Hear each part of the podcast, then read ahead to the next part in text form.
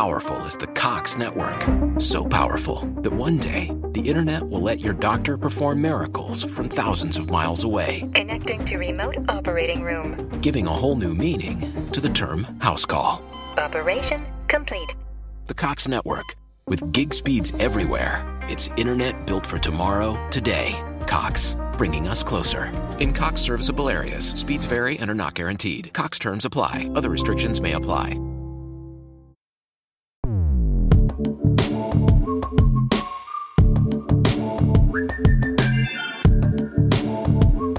Saludos intrépidos. Este es el episodio 003 de un podcast donde tecnología, aeronáutica y astronáutica se unen para disfrute de su autor, arroba Ger7, y espero que para el vuestro también. Si 4 kilobytes llevaron el hombre a la luna, imaginad lo que podemos hacer nosotros. Despeguemos. Y despegamos con algunas reflexiones que he hecho, porque además este es un podcast reflexivo. La primera es, eh, no tiene mucho sentido. En el primero dije que no iba a hacer avance porque tenía que hablar de otros temas. En el segundo ni lo mencioné. En este podcast me doy cuenta que eh, no hace falta hacer un avance porque son tres temas de los que vamos a hablar que están en el título del podcast. Entonces, eh, en realidad estoy avanzando lo que ya habéis leído o muchos habéis leído. Tampoco tiene mucho sentido gastar minutos aquí. Reflexión número uno. Reflexión número dos.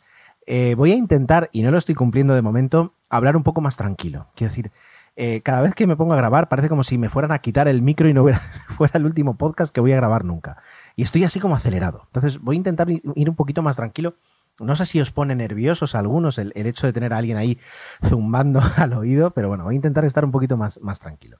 Eh, la tercera reflexión, bueno, esto es una novedad, es el primer episodio en el que contamos con mi amigo Santi García, eh, arroba navegan30, para que nos eh, hable y para que bueno, pues, colaboremos juntos en la, parte de, de, astronomía, no, de astronáutica. Santi es, aparte de, un amigo, pues un, conocedor y un fan de toda lo que es la astronáutica, en especial de SpaceX, pero no solo de eso. Y bueno, pues eh, nos, va a entretener semana sí, semana no, con su punto de vista y con eh, eh, sus conocimientos y sus temas, los temas que él nos proponga. Así que va a ser muy interesante. En este empezamos hablando de, del Falcon 9, que es el cohete pues no estrella, pero, pero al menos el, cohete más representativo de, SpaceX por último, es un podcast este es un poquito más reflexivo, es decir, eh, está un pelín menos guionizado, no os asustéis, aunque sea marca de la casa el hacer podcast sin, apenas guion, pero bueno, pues con, la intención de ir un poquito más despacio, he, escogido dos temas que creo que me, van a permitir hablar un poquito más, más despacio. Dicho esto...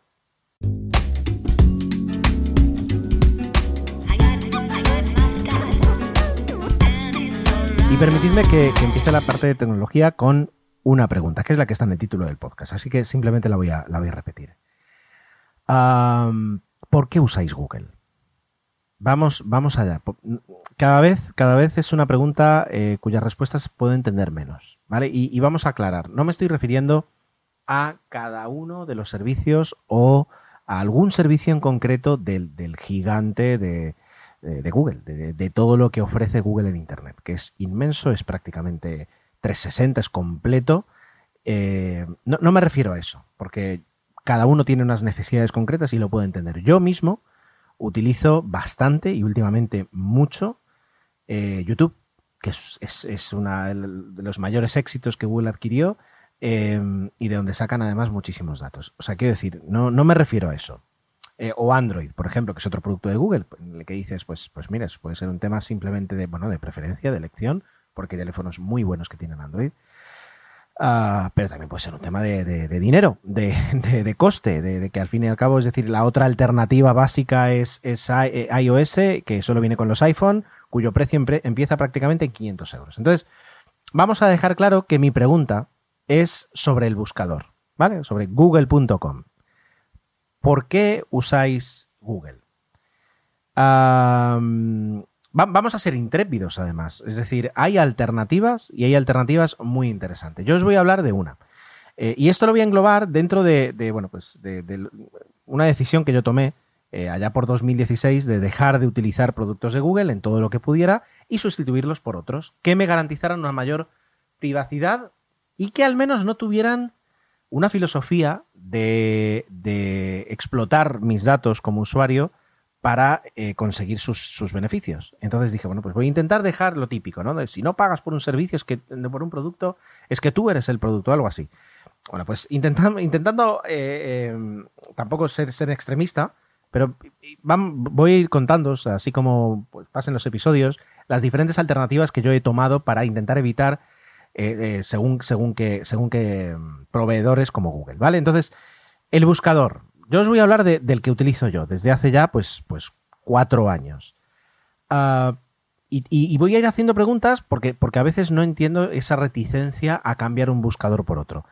Eh, yo utilizo DuckDuckGo y os voy a hablar un poquito de DuckDuckGo. Tal vez eh, los dos mayores problemas que tenga DuckDuckGo son su nombre y eh, su logotipo, que a lo mejor no invitan a tomártelo en serio. Pero bueno, obviando eso, eh, DuckDuckGo, y que por cierto, ahora preparándome un poquito el podcast, eh, en la Wikipedia entendí que se llama DuckDuckGo porque eh, existe un, juego de niños en Estados Unidos que se llama el DuckDuckGoose. Yo jugué de niño la versión española y no me acuerdo qué es lo que se decía. y es un, bueno, se dice DuckDuckGoose y aquí por hacer la, por hacer la gracia hicieron DuckDuckGo. Y no tenían, no tiene ninguna más historia. Pero yo utilizo este servicio, DuckDuckGo, y es un buscador. Y entonces cada vez que necesito buscar algo, ¡boom! Eh, eh, ya lo tengo integrado en todos los navegadores, en todos los dispositivos y, se ha convertido de facto pues, en, mi, proposición. ¿Por qué no hacéis un planteamiento de decir, oye, ¿qué me proporciona? ¿Qué, os proporciona Google que no os proporcione un, buscador como DuckDuckGo? ¿Cuál es la ventaja de DuckDuckGo? Bueno, una de las ventajas, mm, y, tal vez la más importante, es que no, no rastrea. No crea un perfil por visitante, un perfil por usuario, no te recomienda encarecidamente descargar su navegador y asociarlo a tu cuenta de Google eh, y, no te va perfilando para luego mostrarte eh, publicidad basada no en tus palabras de búsqueda, sino en los intereses que cree que tiene y teniendo en cuenta pues que ha soltado cookies por el 90% de los sitios web, sabe, sabe exactamente lo que precisas y por tanto te muestra una información muy, muy precisa, nunca mejor dicho. Lo cual, la, publicidad personalizada, ojo, no, no, es que esté en contra ni muchísimo menos. Eh, mi, en, mi, en, mi, en, mi, en, mi, cabeza funciona, tiene sentido eh, la personalización de los datos que yo voluntariamente y siendo consciente le entrego a una empresa. Pero de aquellos, o sea, si de repente yo un día a las 4 de la mañana eh, yo qué sé, entro en la página web de Almax, eh, pues simplemente por el hecho de que yo entre, que está el pixel de Google ahí, escuchando todas las visitas que llegan y, y maché una cookie con el pixel, ah, de ahí a que a la mañana siguiente me ofrezca publicidad de medicamentos o de dietas, eh, porque yo de repente tuviera esa visita, es lo que, es lo que no quiero, ¿no? Entonces, DuckDuckGo, la ventaja que tiene es que directamente no te rastrea, no sabe quién eres, no quiere saber quién eres, no hay forma de logarse y de utilizarlo logado de esa forma. Si quieres algunas preferencias en cuanto a colores, en cuanto a, tema oscuro, etcétera, etcétera, sí que deja una cookie, pero no está asociada con una persona, eh, ni con un perfil, ¿vale? Entonces, esa, es la ventaja. Eh, para mí, uno de, uno de los motivos que hace que directamente descarte Google es en el momento en el que no te muestra los resultados que son, sino los resultados que cree que son mejores para ti.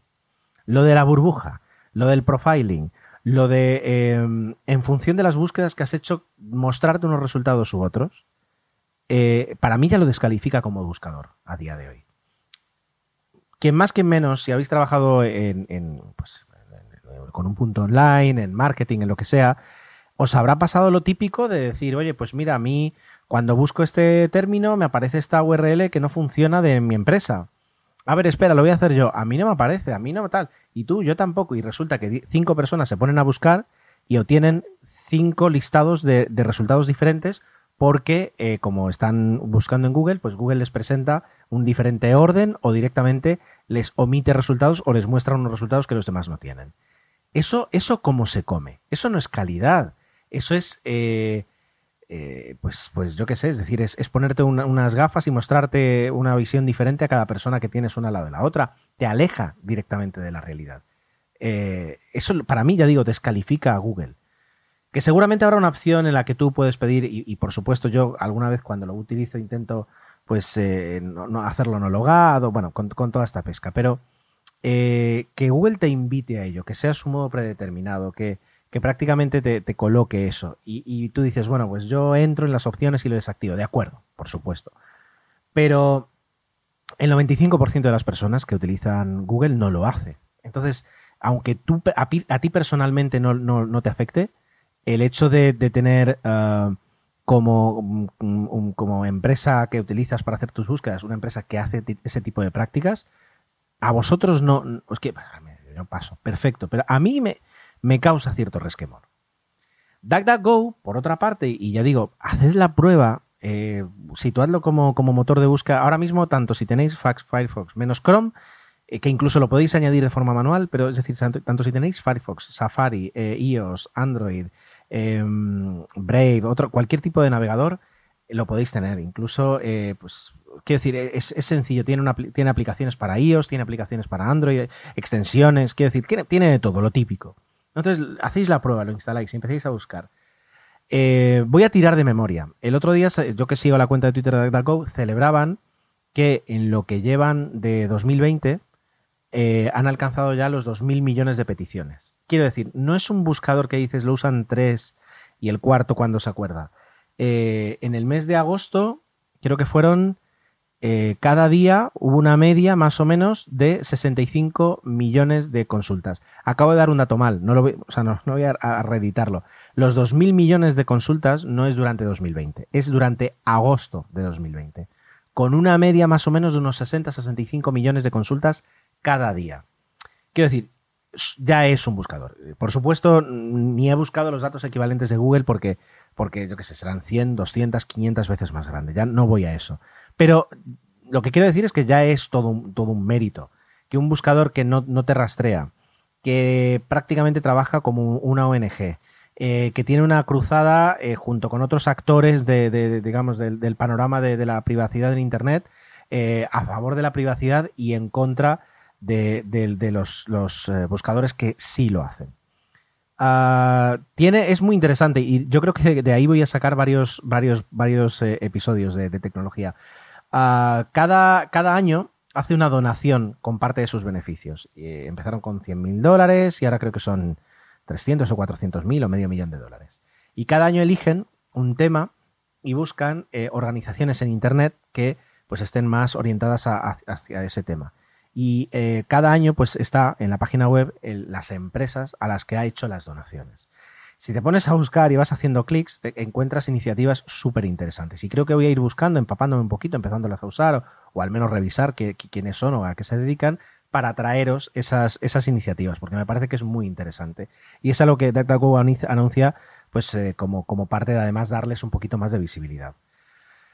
Um, DuckDuckGo tiene además eh, artículos instantáneos, es decir, eh, si buscas un comando de Linux te aparece de Stack Overflow pues el listado. Eh, si buscas algo que lo tiene la Wikipedia te aparece un cuadrado que es dependiendo si haces desktop o mobile te aparece en un sitio u otro con una respuesta rápida. Si buscas, por supuesto, conversor de hora, conversor de divisa, es decir, todas estas de permitir que diga chorraditas las tiene y creo que tiene unos 1200 servicios eh, que te dan este tipo de respuestas. Si buscas, yo qué sé, Oscar eh, de 2019, pues te, a lo mejor, no lo sé, pero a lo mejor te salta una ventana de Film Affinity o de, o la IMDB con esos datos, por ejemplo, ¿no? Entonces, eh, perfecto. Luego tiene los banks, que es algo que yo, la verdad es que nunca he utilizado, que si tú pones cerrar exclamación Wikipedia y buscas algo, directamente te busca en la página de Wikipedia. Ahí también tiene como varios miles que te permiten directamente eh, cerrar exclamación Amazon, pum. Y es un equivalente de, del site, dos puntos, dirección, tal, pero de una forma un poquito más instantánea, más rápida. Uh, ya digo, tiene una aplicación para iOS y para Android que es eh, un, navegador que bloquea la publicidad y que además cada vez que sales puedes directamente ya borrar cookies y datos personales que yo lo utilizo pues un 50-50 junto a Safari porque me parece perfecto para hacer esas visitas eh, casuales a alguna página web, al, yo que sé, hoy he entrado en Leroy Merlin y luego las cierras directamente, por ejemplo. Y luego aparte tiene las extensiones de navegador, eh, que eh, añaden privacidad, bloquean y te informan de cuánta publicidad este, te están bloqueando. Entonces, más allá de, de, las actitudes, más allá de que, ya digo, es una empresa que está en Pensilvania, que tiene 100 empleados, que no tiene nada que ver absolutamente con Google, que no busca competir ni tampoco crear mil mercados, y que gana pasta. Y alguien dice, bueno, pero entonces, ¿esto cómo funciona? Bueno, gana pasta. ¿Muestra publicidad? Muestra publicidad. Eh, pero es publicidad en base a las palabras de búsqueda. Que ojo, desde un punto. When you save on auto insurance for driving safe with USAA Safe Pilot, you'll feel like a big deal. Even in a traffic jam. Save up to 30% with USAA Safe Pilot. Restrictions apply. Made USAA insurance to help you save.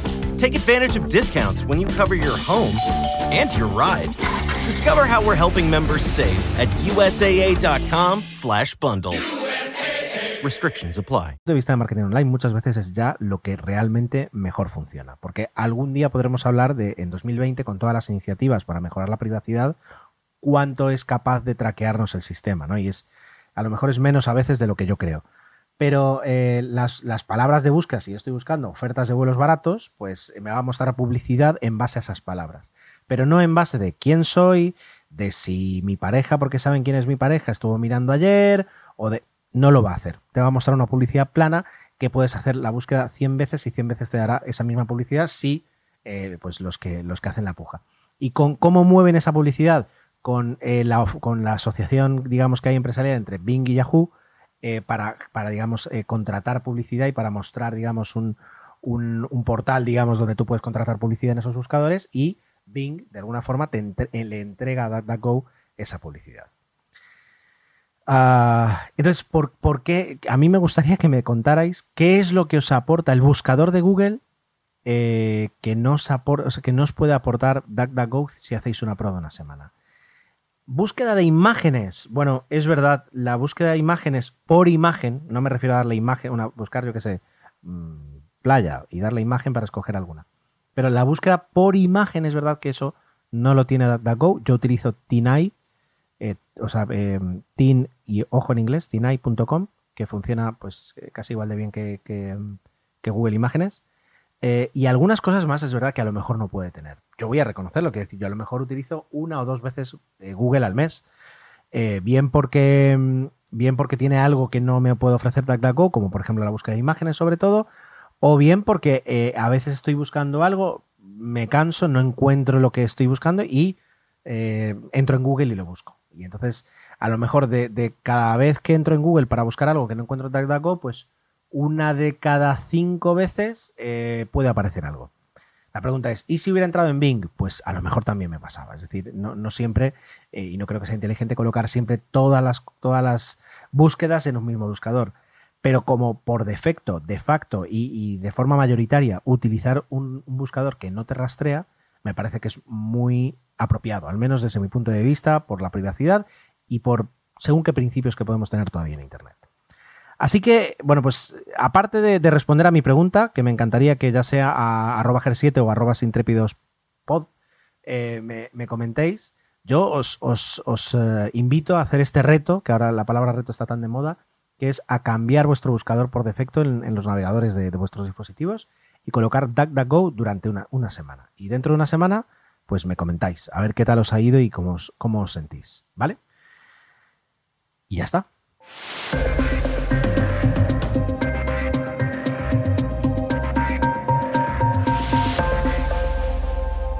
Este es otro tema del que podría estar hablando horas directamente. y algunos amigos y, compañeros de trabajo eh, dan fe de que puede estar hablando horas. Eh, por diferentes circunstancias de la vida, eh, pues eh, dentro de la, aeronáutica, de las empresas de aeronáutica, a mí Boeing pues me tiene pues, eh, pues un poquito como Apple en ese aspecto, ¿no? Es decir, tengo, tengo una, una simpatía de facto por, por Boeing. Y todo lo que le está pasando en, en los últimos años, eh, pues eh, por supuesto, pues genera, genera en mí coment comentarios. Uy, se me acaba de mover el micro, perdonad.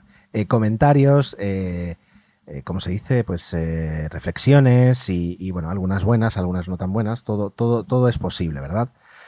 Um, el 737 MAX es un avión de corto y medio alcance, de cuarta generación, dado que el primero voló en 1967, la primera generación de 737 MAX, y está llamado a, pues, eh, a ocupar el, sitio que deja el 737 NG, New Generation, que salió en el año 96.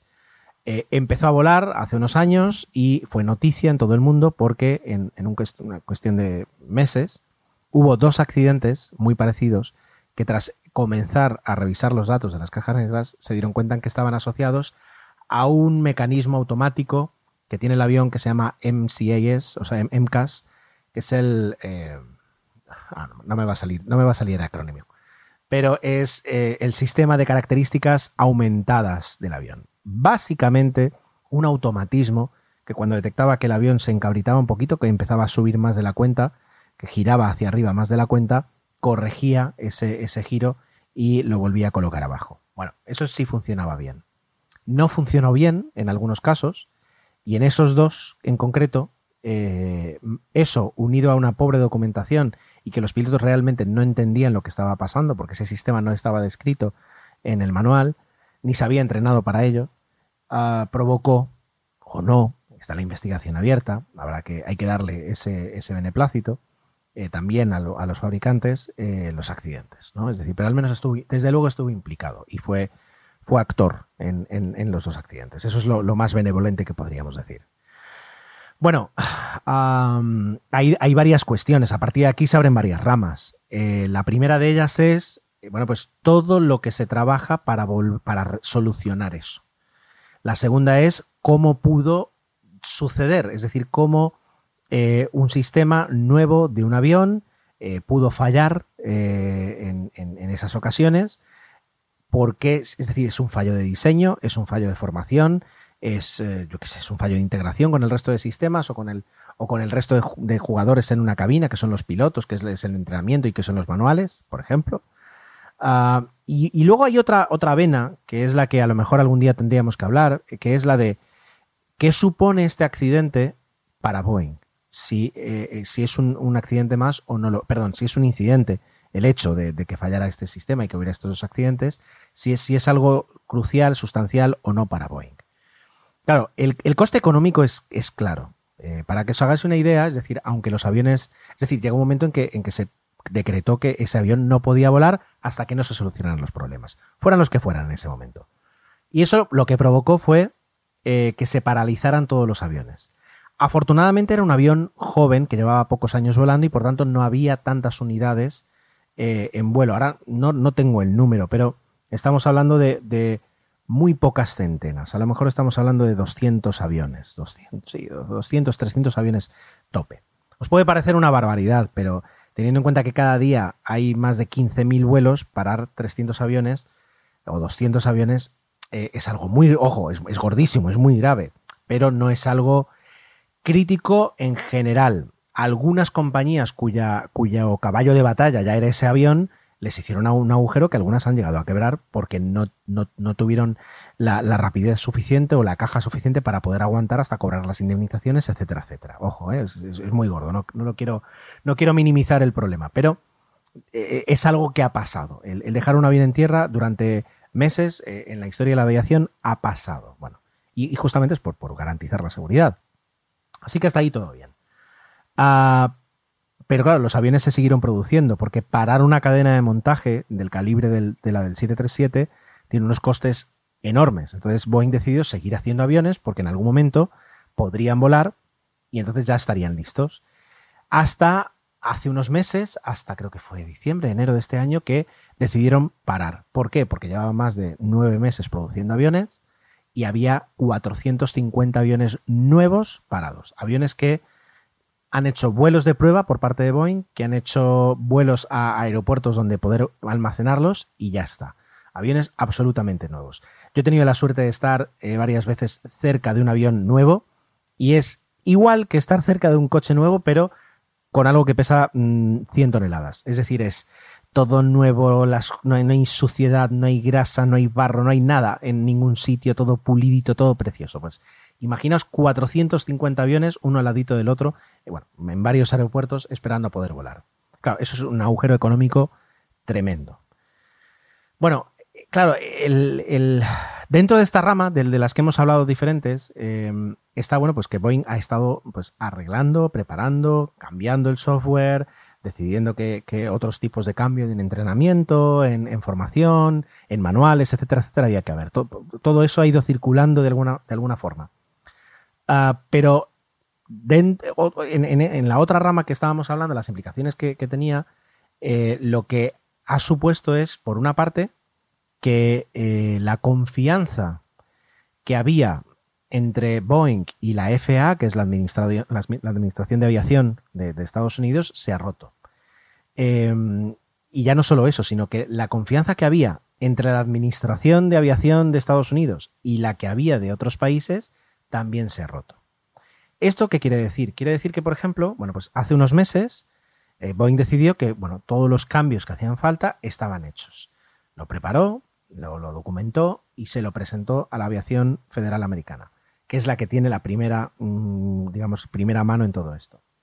Se revisó, se decidió que, bueno, que los cambios que se proponían eran los correctos y hace pocos meses se iniciaron vuelos de recertificación, es decir, vamos a volar vamos a revisar, vamos a elaborar unos planes de vuelo, todo esto es lo que hay que revisar, vamos a ir eh, probando estos sistemas, haciendo estas pruebas, el sistema tiene que responder así, bueno, pues entonces se hacen esos vuelos, eh, se comprueba si funciona tal y como los manuales dicen, tal y como Boeing dice que tiene que funcionar con, un software nuevo. Eh, y cuando terminan esos vuelos, pues te vas a casa con, con, teras de datos que analizar para confirmar que el avión efectivamente vuela tal y como ahora dice Boeing que tiene que volar. Si, todo cuadra, bueno, pues la FAA puede llegar un momento que dice, vale, perfecto, bueno, pues este es el avión que funciona, ya funciona bien, estos son los manuales que Boeing dice que hay que tener, esta es la formación que creemos que tienen que tener, eh, y ya, se, digamos, le ponemos la luz verde al avión y le entregamos la documentación, a las compañías. Una vez los aviones tengan los cambios que tienen, eh, una vez las tripulaciones tengan la formación que necesitan y los manuales estén en su sitio, ya se puede volar ese avión. Perfecto. Ah, normalmente cuando eso pasaba con un avión nuevo y, lo certificaba la, agencia eh, americana, estadounidense, em, las demás lo daban por bueno. Es decir, si los estadounidenses decían que ese avión estaba bien para volar, pues eh, la agencia europea, la china, la brasileña, bueno, pues la que quieras, eh, porque cada país suele tener una, en España está AESA, en Europa está EASA, bueno, pues daban el visto bueno. Y pasaba al revés, es decir, si, si Airbus sacaba un modelo nuevo o una mejora nueva y EASA lo certificaba, pues la FAA muchas veces eh, daba el ok. No es tan sencillo como recibir un correo y decir, bueno, pues si te va bien a ti, me va bien a mí. Pero lo que se evitaban eran eh, tener que ir país por país probando el avión y que cada país sugiriera sus cambios, sugiriera, pusiera sus quejas, sus, problemas, etcétera, etcétera, y que Boeing tuviera que hacer un, un auténtico vía crucis de país por país viendo cómo eh, coger todos esos cambios sugeridos y que incluso se pueden llegar a oponer y buscar la fórmula para sacarlo. Bueno, pues eso es lo que está sucediendo ahora. Hace mm, unas semanitas, eh, Canadá Transport, que es la agencia de Canadá, estuvo revisando el avión, eh, dando pues, pues sus, vuelos de prueba de, de, certificación y la semana pasada, bueno, pues por el tema de la pandemia, gente de, o sea, es decir, eh, un, equipo de ASA en Europa se desplazó hasta Canadá, eh, Boeing llevó el avión a Vancouver y han estado haciendo también sus vuelos de certificación. Ahora la gente de Boeing se iba a Londres para revisar en simuladores todo el plan de formación y revisar todo lo que no se hizo en vuelo, revisarlo en, simuladores. Canadá ya ha dicho que hay algunas cosas que, tal y como está el avión ahora, no les sirven. Y no les sirven y muy probablemente no, no dé el ok para volar. Europa ya, mm, antes incluso de eso, porque ya sabían todos los cambios, ha levantado la mano y ha dicho, pues estas cosas tampoco me viene bien. Lo que le viene bien a Estados Unidos me parece muy bien, pero a mí no. Y yo quiero estos cambios. Que son cambios que a lo mejor no son inmediatos, que pueden dar un permiso para volar, pero que en dos años tiene que estar resuelto. Todo eso se puede ver. Pero por lo pronto esa confianza que había entre agencias se ha roto. Y alguien puede decir, ¿por, qué se ha roto? Es decir, ¿qué, tiene que ver aquí la FAA? ¿Qué ha hecho de mal la FAA? bueno, certificar un avión es, algo carísimo, carísimo, carísimo, como todo en un avión, em, y requiere una cantidad de ingenieros y una cantidad de personal de la FAA eh, trabajando sobre un avión eh, que, es, que, es, complicado, porque además no estás, no estás certificando aviones nuevos constantemente, porque pasa poco, es decir, no suele haber, digamos, tres aviones nuevos al año, por lo que tienes ahí la gente asignada. Y entonces a veces son cargas de trabajo puntuales muy bestias, muy grandes, que tampoco puedes retrasarte meses en esa certificación porque la empresa necesita vender los aviones y hay una realidad empresarial que, que, está ahí. Y entonces lo que la FAA hizo fue de alguna forma permitir poco a poco que Boeing se autocertificara los aviones. Con When you save on auto insurance for driving safe with USAA Safe Pilot, you'll feel like a big deal. Even in a traffic jam. Save up to 30% with USAA Safe Pilot. Restrictions apply. Make your business stand out in the best way with signage from Image 360. Image 360 combines the latest production technology, materials, and years of expertise to deliver you the best visual resources for your brand. From storefront signs to vehicle graphics and more. Learn more and get a quote today at image360signs.com. That's image, the number 360 signs.com. Image 360, your expert source for comprehensive custom signage and graphic solutions. Asterístico, ast- asteriscos, que, que- que nadie se quede con un titular de, ah, bueno, no, es decir, es, eh, bueno, pues tú tienes que hacer de aquí a aquí, eh, en lugar de estar yo pendiente de todos los pasos, estate tú pendiente, eso significa que Boeing montaba un, pro, un equipo de certificación aparte de, de quienes trabajaban en el proyecto, que luego revisaban todo como una auditoría interna, y luego llegaba un auditor externo que revisaba esa auditoría y ponía la firma. Bueno, pues eh, con el tiempo, pues eh, eso se va moviendo, va subiendo cada vez más. Eh, se supone que nadie es tan tonto como para certificar un avión que no es seguro si es tuyo mismo y por tanto pues no, debe, no tiene que pasar nunca nada malo. Pero con el tiempo empieza a haber, como, como en todos los procesos empresariales, empieza a haber grietas, empieza a haber eh, pues movimientos, intereses, es decir, todo empieza a oxidarse un poco hasta que pues hay fallos. Y esos fallos, de alguna forma, pueden o no ser responsables de lo que ha pasado. Por tanto, la FAA tira del freno de mano, dice, bueno, aquí ya no pasa nada, ahora vamos a hacer muchísimo más trabajo nosotros, vamos a ir con muchísimo más ojo, pero la, confianza de alguna forma la ha perdido delante de otras agencias. Claro, esto tendrá consecuencias eh, recíprocas porque, bueno, pues porque en el mundo del comercio la re- reciprocidad está eh, al orden del día, haya o no haya causas. Pero eso está ahí. Entonces, y volviendo un poquito al, pequeño guion que tenía para estas cosas, eh, para la parte de Boeing. Ah, exacto. ¿Cuál es el coste ahora mismo que tiene? Bueno, pues hay un coste económico para Boeing enorme, hay un coste reputacional para Boeing, que ya hablaremos de, de- de varios fallos que llevan en varios proyectos, pero que también es muy alto, eh, sobre todo cuando una empresa fabricante de aviones eh, hay, hay una marca, hay una- un valor, perdón, de seguridad asociado con la marca enorme, y tú a veces incluso como aerolínea, no digo que pagues por esa marca, pero es decir, pero existe ese valor de marca eh, y asociado siempre a la seguridad y el coste, digamos, reputacional lo que hace es disminuir mucho ese valor y por tanto tiene, tiene, tiene, tiene su tiene su consecuencia y luego además está la consecuencia de una investigación, una investigación que por una parte conduce la NTSB, que es la, la CIA que, de Estados Unidos, la, la comisión, la, agencia que estudia los accidentes de aviación en Estados Unidos, y luego hay otra investigación, eh, creo que es no sé si es en el Senado o en el Congreso de Estados Unidos, que claro, están revisando aquí qué ha pasado, porque está implicada la FAA, entonces aquí qué es lo que ha ocurrido. Y a raíz de esa investigación van saliendo, ah, ya no voy a hablar de los correos electrónicos escandalosos con algunas frases muy malsonantes que había, porque eh, yo llevo 20 años trabajando en una oficina y si me pusiera a ver los correos de los últimos 10 años, eh, pues a un nivel pues muy, muy jocoso, pues a veces puedes encontrar cosas que leídas delante de un comité te parecen barbaridades. Pero eh, sin entrar ahí, sí, por ejemplo, yo me chupé la declaración del antiguo CEO de Dennis Mullenberg, la declaración del antiguo CEO de Boeing, y pues no dijo nada en, en tres horas, que luego esas otras, es decir, hay unas implicaciones judiciales y de responsabilidad civil en cada una de las afirmaciones públicas que hagas, y más cuando estás bajo juramento delante de un comité de investigación, eh, que, que, anula según qué eh, declaraciones de, de, los directivos o de los responsables del programa de, del 737, porque directamente es decir, según qué afirmes, pues te puede hacer responsable, eh, responsable penal prácticamente de, los accidentes. Por tanto, eh, se desvirtúan y se dicen muchas cosas que luego cuando las ves te chocan, pero en realidad no se está diciendo nada.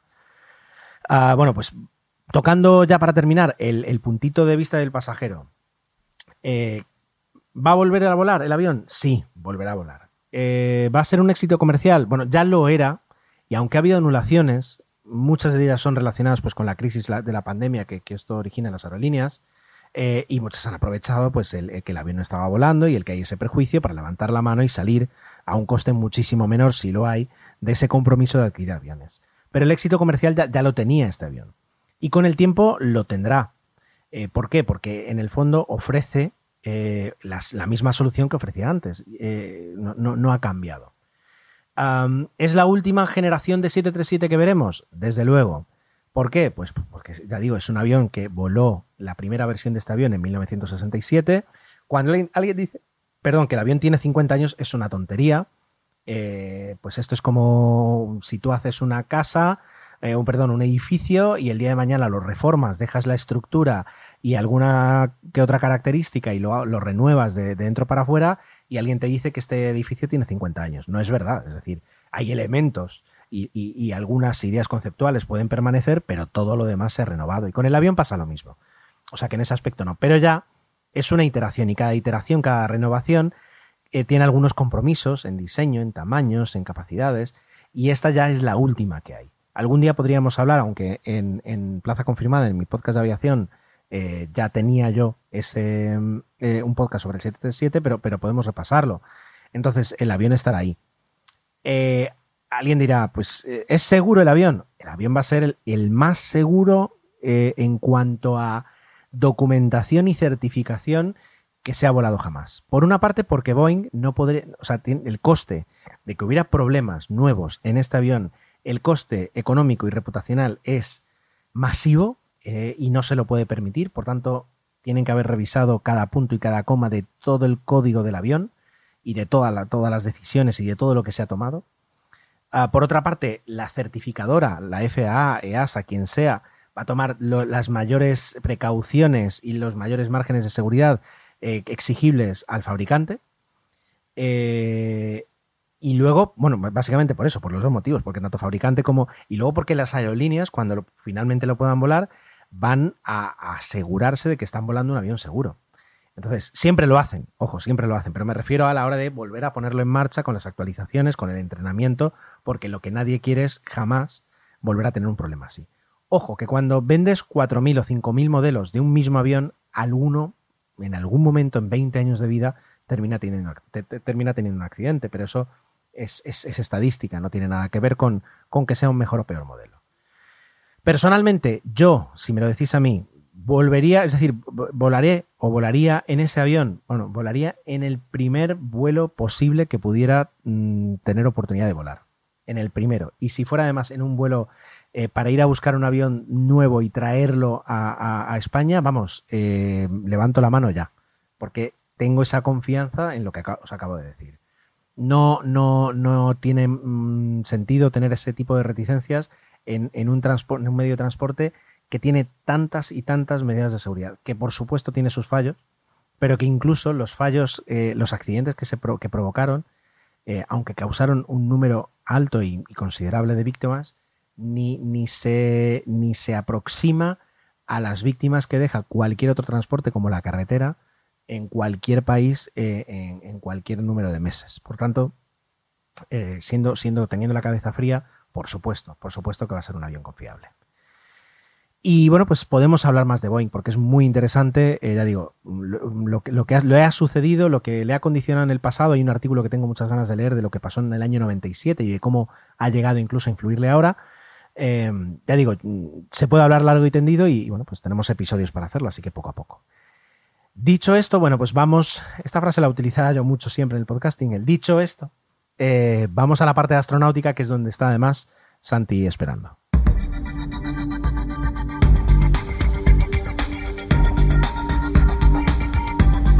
Y despegamos con esta sección, eh, y permitidme siempre que utilice esos verbos tan, tan, tan clichés. Eh, y como os dije además en el último podcast, en el 002, eh, esta sección empieza además con, un, con una colaboración que nos va a ayudar a contar un poquito cuál es la situación, cuáles son las novedades. Y es mi amigo, ni más ni menos que Santi García. Muy buenas, Santi, ¿qué tal? ¿Cómo estás? Muy buenas, Ger, muy bien. Vamos a, vamos a entrar eh, en materia enseguida. Antes, eh, bueno, pues eh, tiene, tengo que decir que, que pues eh, me quedo un poquito más tranquilo porque en todo el tema de la astronáutica, Santi es más friki que yo. O sea que va a estar, digamos, eh, en cabeza, cortando el viento y yo me puedo quedar un pelín más protegido en, en los podcasts donde, donde tú participes, ¿vale? Andamos bien. Vamos a ir haciendo repasos, es decir, y yo me ocuparé cuando esté solo de, de contar algunas cosas y, y, con Santi iniciaremos aquí pues unas, unas sesiones eh, también didácticas para, para aprender. Y yo también, de hecho, voy a aprender muchas cosas. Empezamos con uno de los temas favoritos eh, de Santi, me da la sensación, o sea, me da la sensación, no, lo sé, que es SpaceX. Yo creo que el nivel que tiene eh, Santi de amor por SpaceX es el, el, que yo puedo tener por Apple, es decir, en, en ese aspecto. Sí. Buen ejemplo. la diferencia, la diferencia es que yo puedo utilizar eh, productos de Apple, pero Santi eh, lo tiene más complicado para utilizar productos de SpaceX. Eh, pero bueno, todo se andará, todo se andará. Y dentro de SpaceX hemos decidido no empezar por el principio, sino comenzar con el caballo de batalla, con el centro, con lo que es el presente y, la historia, y o sea que con la parte más importante que a día de hoy, a día de hoy, tiene SpaceX, que es su cohete Falcon 9. Una de las cosas que además más disfrutamos, los astrotrastornados, astrotrastornados, es, es eh, el aterrizaje del Falcon 9, que, que, ya lo ha convertido en uno de los cohetes eh, más famosos lo, que hacen historia. Eh, ¿Cuál es la historia de este cohete? Cuéntanos. Bueno, el Falcon 9 es el hermano mayor del Falcon 1, del que algún día hablaremos con más calma. Uh -huh. es un cohete que tenía que competir con, bueno, en las grandes ligas, es decir, eh, un lanzador orbital de tipo medio que tenía que competir con, con Atlas, con uh, Soyuz o con Delta, es decir, con los lanzadores de referencia eh, americanos, eh, rusos de la, de la época y que eran intocables. Eh, entonces, no solo tenía que competir con ellos, sino que encima tenía que ser muy económico eh, y sobre todo fiable. Con lo cual era muy, muy difícil para una compañía que de repente se metía eh, en esta plaza a torear. Muy complicado. Y además que era vale, su primer gran desafío. O sea, no era... Uh, os quiero decir, no, no, es que digamos una gran empresa decide pues entrar en este mercado, sino que era la primera gran apuesta de SpaceX. Exacto, era empezar casi desde cero. Ya digo, el Falcon 1, del que hablaremos, eh, era muy sencillo en comparación. Y lo del Falcon 9 encima era con aspiraciones a reutilización, era, era otro, otro negocio. Vale, ¿qué pasaría si cada vez que un avión comercial aterriza se destruye? Pues que como mínimo el billete sería muy, muy caro. Entonces, este es el típico ejemplo que se utiliza para enfocar el tema de, de la reutilización de cohetes. Y SpaceX en este, en este cohete lo tenía clarísimo. O sea, empezaron a desarrollarlo, pero poco a poco fueron introduciendo mejoras para llegar a una reutilización que es la que hoy en día conocemos, ¿no? Desde al menos los que vemos estos vídeos de aterrizaje de primeras etapas, etcétera, ¿no? Vale, ¿por dónde empieza todo el tema de la reutilización?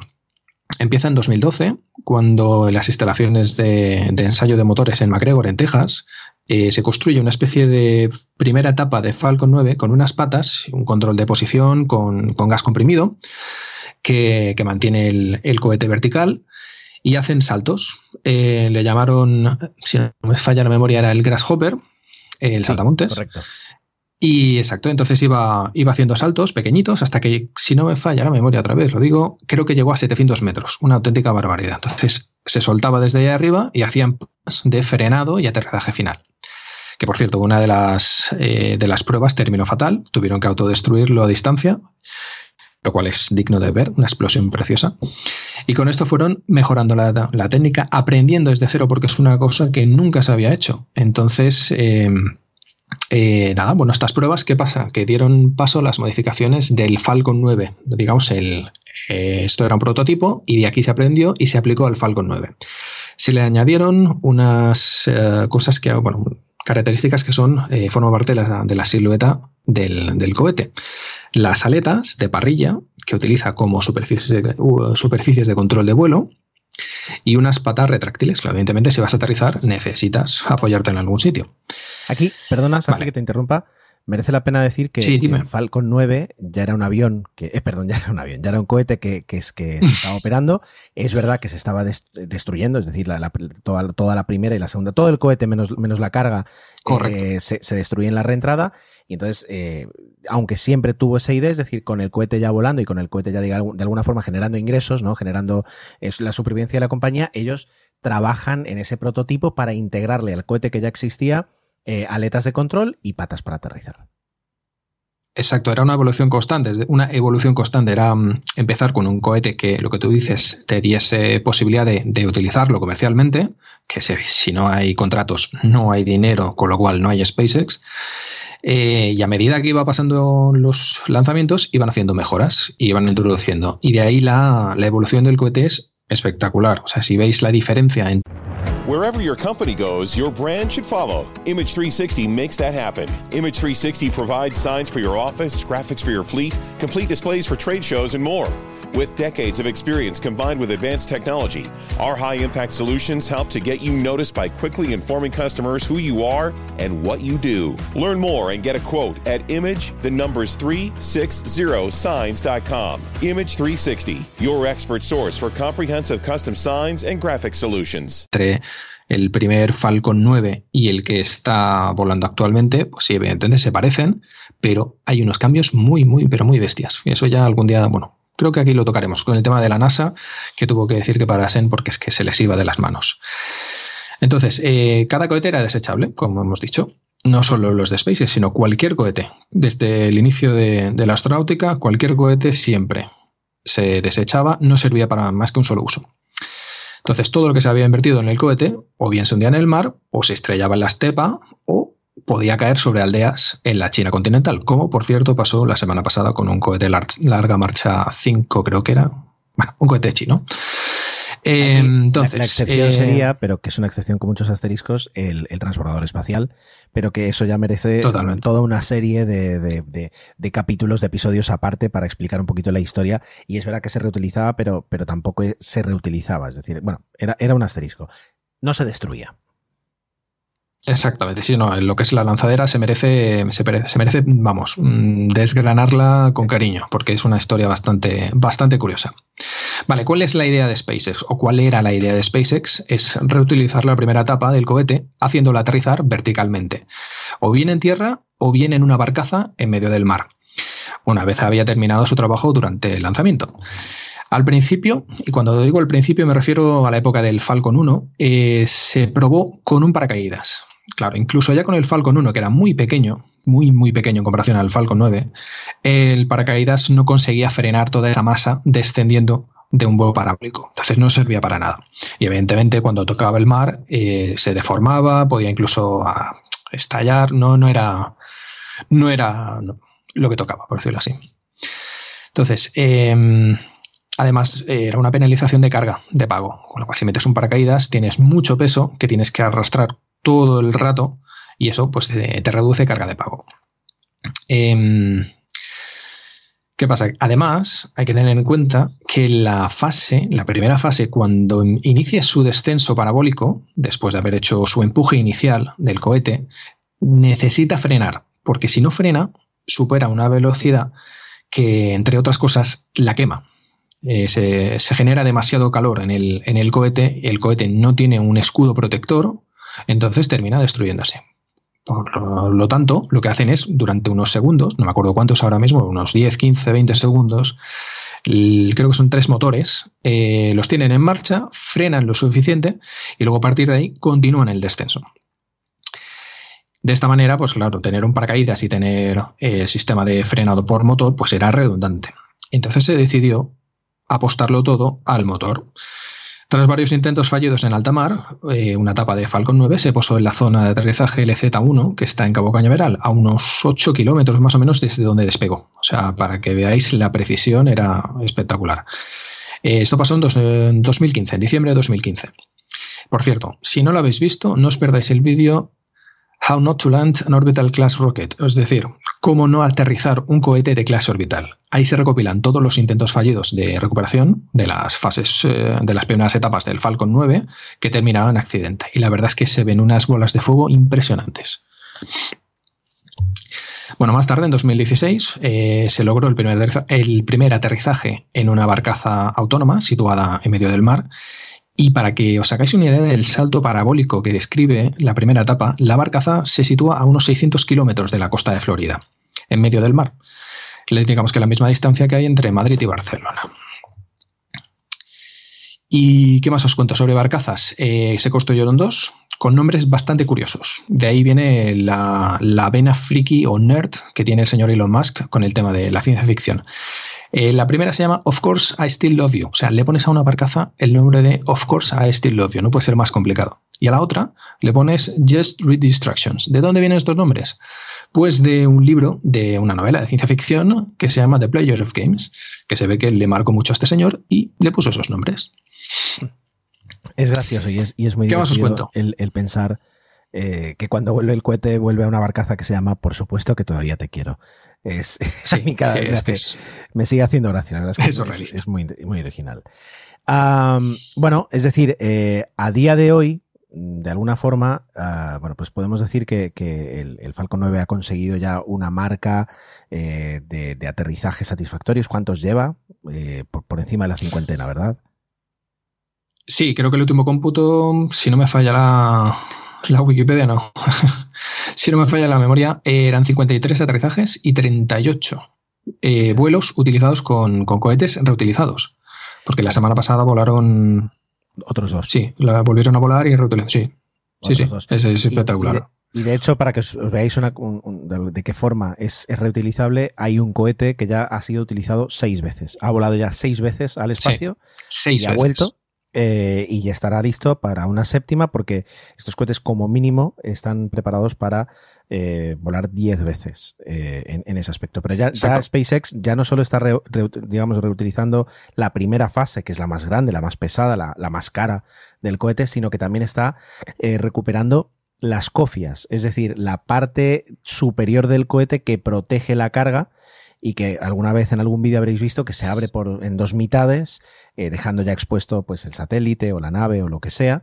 Bueno, pues esas dos partes que son mucho más ligeras y también pues más baratas pero aún así valiosas, eh, SpaceX también las recupera. Mm, correcto, sí. Eh, estas cofia, bueno, la cofia o el carenado, cuando llegas a cierta altitud, la densidad del aire es ínfima, entonces no tiene resistencia al avance, por tanto no las necesitas ya. Y lo más, eh, lo más eh, obvio, lo más lógico es soltarlas, porque estás arrastrando peso muerto. Y lo que pasaba siempre, al igual que el resto de los cohetes, pues se perdían. O se incineraban o simplemente se hundían en el mar. ¿Qué es lo que hace SpaceX? Pues les ha puesto un sistema de control de posición a base de, gas comprimido y un parapente, un parapente enorme, por cierto. Con lo cual, eh, junto con unos barcos que las van a buscar, que se llaman Mystery y Mischief, son unos barcos que tienen unas redes gigantescas, enormes, eh, y se encargan de recogerlas, las devuelven a puerto y se reutilizan. Aquí hay que añadir un tema importante y es que eh, si tocan el agua, o sea, cualquier cosa, cualquier mecanismo aeroespacial que toca agua de mar, es sinónimo de tragedia o es sinónimo de una em, profunda revisión al llegar a puerto para poder reutilizarse. Eh, pasaba con los cohetes de combustible sólido que utilizaba la lanzadera, que tocaban, bueno, literalmente se hundían en el mar y eso era una pesadilla para los técnicos. Entonces, eh, lo que hizo SpaceX fue encargar estos dos barcos especiales para evitar que las eh, cofias o que la cofia tocase, tocase el agua. Por cierto, ¿sabes, qué cuesta? Ah, ah, espera, solo, solo quiero aclarar que para quien no lo haya visto, estos barcos, la forma en que despliegan las redes, eh, la forma más sencilla de, explicar lo que se me ocurre es imaginar la red que hay eh, en un circo para los trapecistas. Es decir, eh, tiene, digamos, hay cuatro brazos que, que mm, se extienden metros en el mar desde, desde el puente del barco, desde, desde la cubierta del barco, mejor dicho, Em, y por encima de esos, de esos brazos está una red que a lo mejor está, yo que sé, a 10, a 15 metros de altura y, forma un cuadrado en total con esos cuatro brazos donde recibe la cofia. Sí, la verdad es que tiene una superficie, una superficie considerable. Y mm, inicialmente eran más pequeños estos, estas redes. Eh, se dieron cuenta que no, que no les bastaba, que necesitaban unas redes más grandes y nada, los llevaron a puerto, pues les pusieron eh, brazos más grandes, más largos y consiguieron tener una superficie de metros cuadrados que no te sabría decir, pero es, es impresionante. Por cierto, cada, cada cofia. Sí.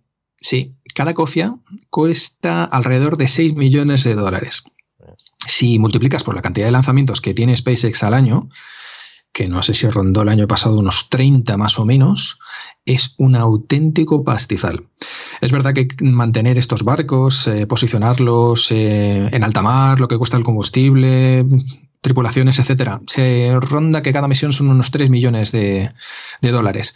Pero bueno, si recuperas una cofia por misión, pues no está mal. Hay, por cierto, no, 3 millones anuales. Anuales. Eh, con que recuperes vamos, copias ya lo Beneficios. Vale, eh, vamos, vamos a entrar al final porque nos estamos pasando de tiempo y yo quería, eh, por una parte, ya que has entrado en, el, en lo que cuesta una cofia, en, informar, digamos, a todos los oyentes si están interesados por casualidad en lanzar su propio satélite o en lanzar lo que necesiten al espacio, ¿cuál es el precio, como esto en los aviones, ¿no? El precio publicado de un lanzamiento estándar de un Falcon 9, aproximadamente aproximadamente y debido al secretismo que se, con el que se llevan estos precios, al igual que los aviones, eh, no se pueden publicar según qué precios porque si te compras siete aviones o siete Falcon 9, pues no te va a costar lo mismo. Pero bueno, yendo al grano, unos 60 millones de dólares por misión. Esto, un Falcon 9. Un Falcon Heavy, que es el hermano mayor del que ya hablaremos, creo que ronda los 90 millones. Aún así, aún así es tremendamente más barato que la competencia tipo Atlas, eh, tipo Soyuz o lo que sea que ya existía anteriormente a SpaceX. Sí, bastante más barato que esto podemos estar hablando de que un lanzamiento de, con otra compañía puede costarte el doble o el triple mm, sin ningún problema, sin ningún problema. bueno, pues para terminar, solo contaros, eh, ¿qué, está lanzando el Falcon 9? Es decir, que tanto vuela, ¿qué es, ¿qué es, lo que está lanzando? Bueno, pues tiene, digamos, tiene ahora mismo tres misiones principales, o mejor dicho, cuatro misiones principales. Lanza satélites, muchos satélites de comunicaciones, satélites de observación, eh, de observación espacial, eh, de fotografía satelital, etcétera, etcétera, satélites, lo que siempre ha sido.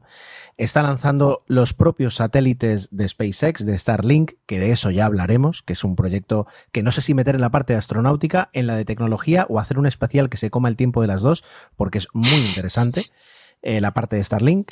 está lanzando luego eh, sus propias cápsulas, las cápsulas de SpaceX, tanto la Dragon, que es una cápsula que va a la Estación Espacial Internacional eh, con carga, como la Crew Dragon, que en este caso lanza eh, astronautas, envía astronautas a la Estación Espacial Internacional. Pero justamente, tanto de Starlink como de la Dragon, como la de Crew Dragon, nos lo vamos a guardar para próximos episodios con Santi, donde nos pueda hacer ahí un despliegue de sus conocimientos. Eh, espero que os haya gustado la historia del Falcon 9. Desde luego da para mucho más y a lo mejor, pues dentro de un tiempo, podemos hacer eh, subsecuentes eh, revisiones para profundizar en el tema. Pero es un cohete fascinante que realmente a todos los que os guste o os iniciéis en esto os va a encantar. Y, yo creo que mm, a lo mejor es el preferido de Santi, no lo sé. No sé si, si entra en esa categoría. No, no, es el preferido, pero bueno, se acerca, se acerca. ya hablaremos de eso también. Bueno, pues muchísimas gracias, Santi, por, por ayudarme, por participar y por, por hacer de este también tu podcast. Y nos escuchamos muy pronto. Muchísimas gracias, Gerardo. Un fuerte abrazo.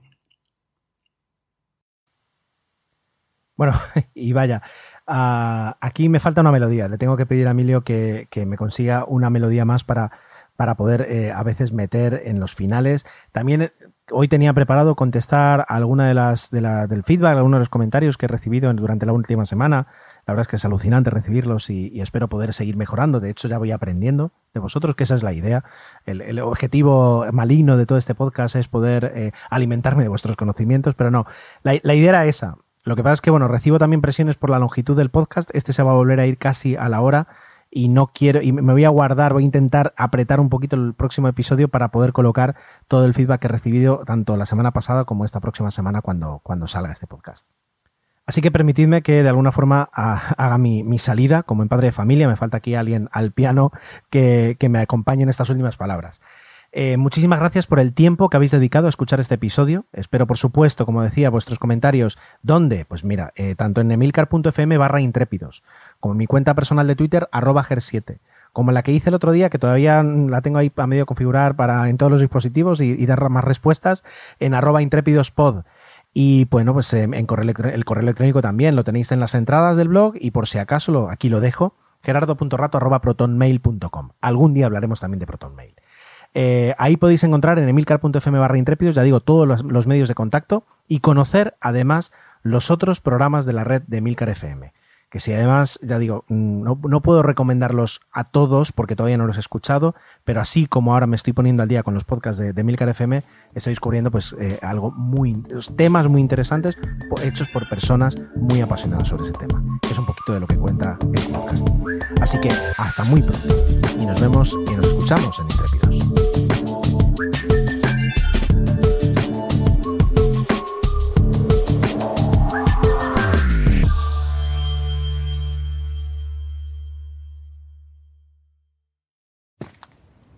Taking charge of your future starts with taking the first steps. And saving up to $30 a month on Cox Internet with the Affordable Connectivity Program makes those steps easy to take.